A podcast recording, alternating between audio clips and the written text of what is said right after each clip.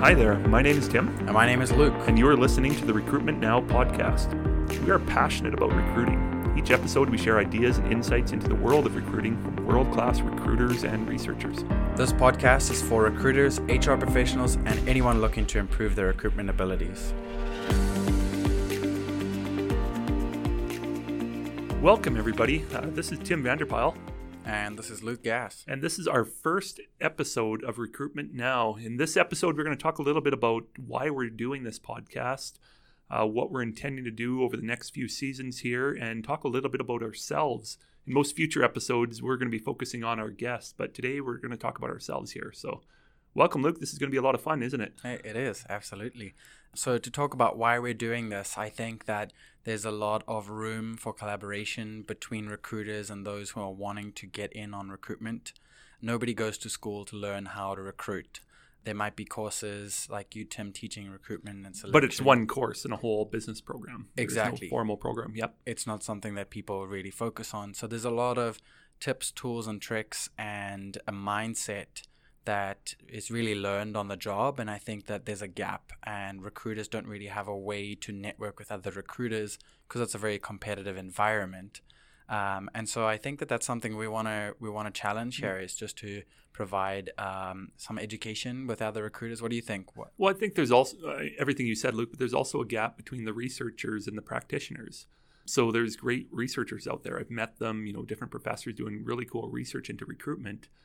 But we can be a bit of a bridge to help share their research with actual recruiters so that these recruiters can improve based on research, not just on hunches, not just on experience, but also based on solid research behind it too. yeah, So we're hoping to make some or meet some uh, really interesting professors, and we'll focus on the interesting ones and researchers, and uh, introduce them to you and introduce their research to you as well. Yeah, so while um, we don't have specific names to share in this episode, the kind of people we're interviewing are those who are influencers on LinkedIn, the kind of people who are sharing their thoughts on a daily basis about recruitment and in their experiences, what works and what doesn't work, as well as people who are leading talent acquisition teams at really large corporations or really small companies, as well as a couple of recruiters who uh, work for the big name agencies or recruiters who have decided to work for themselves. It's a bit of a mix mash. I think that's where we want to go with this is to just uh, share that knowledge across the industry with all the different kinds of people. I think with the main aim of really elevating the recruitment industry. Yep. We can all learn from each other, and let's share that knowledge across and think abundantly. I think there's you know lots of room for all of us. If we share our opinions with each other, we can improve the entire industry here. Now let's talk a little bit about you, Tim. What is it that you do, and why is it that you wanted to do a podcast like this? The irony is, it feels like I'm being interviewed right now. So, um, what is it about me? Um, I'm a professor at Ambrose University in Calgary, where I teach mostly HR courses, including a recruitment and selection course.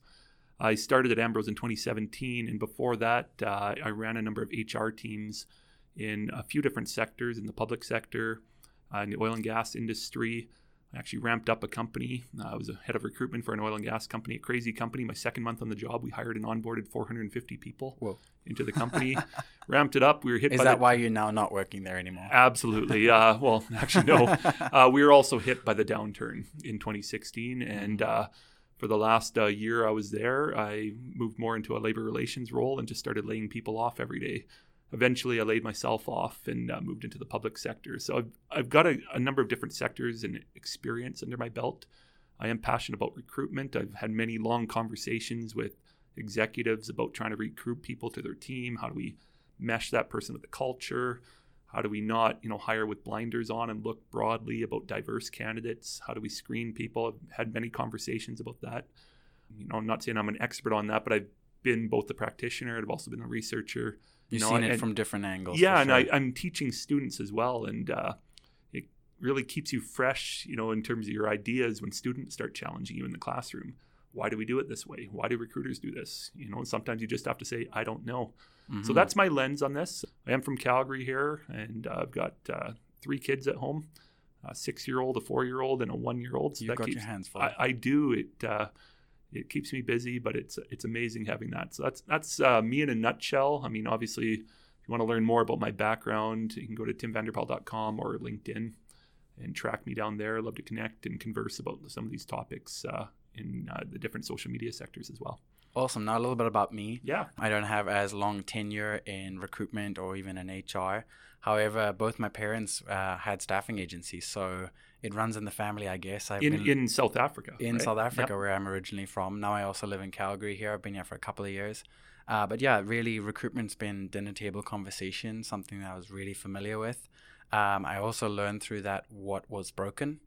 And while I studied industrial engineering and I worked in oil and gas for a bit, when when that let's call it career changed into working in software, I was really obsessed with how can I improve things, and I knew that there was this huge room for opportunity in the recruitment world, and I had seen how platforms like Airbnb and Uber were using a marketplace to make otherwise expensive or infamous industry more honest. And I thought, I wonder how I can do this with recruitment. So we founded myself my co-founder Sintin, We founded TopRecruiter.co in 2018, and we started first off with the Top Recruiter Awards, just really wanting to elevate recruiters, both uh, corporate recruiters and those working at staffing agencies, elevate their personal brand and give them a way to stand out of the crowd, which is really hard to do in recruitment.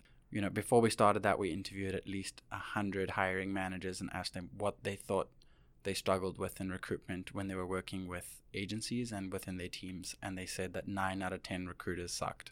And they didn't really know how to find the other 10%. And when we spoke to recruiters, they said the same thing about the hiring managers. So we figured there's just a disconnect. And that's really what we're aiming to do is to elevate the recruitment industry and then incre- improve the experience of how hiring managers and recruiters connect so that the best candidates really get hired. That's a terrifying number if those hiring managers that you interviewed, if it was 90% of the recruiters they've dealt with, they felt sucked or whatever. That's a little terrifying. I think that's indicative of the broader HR profession as well.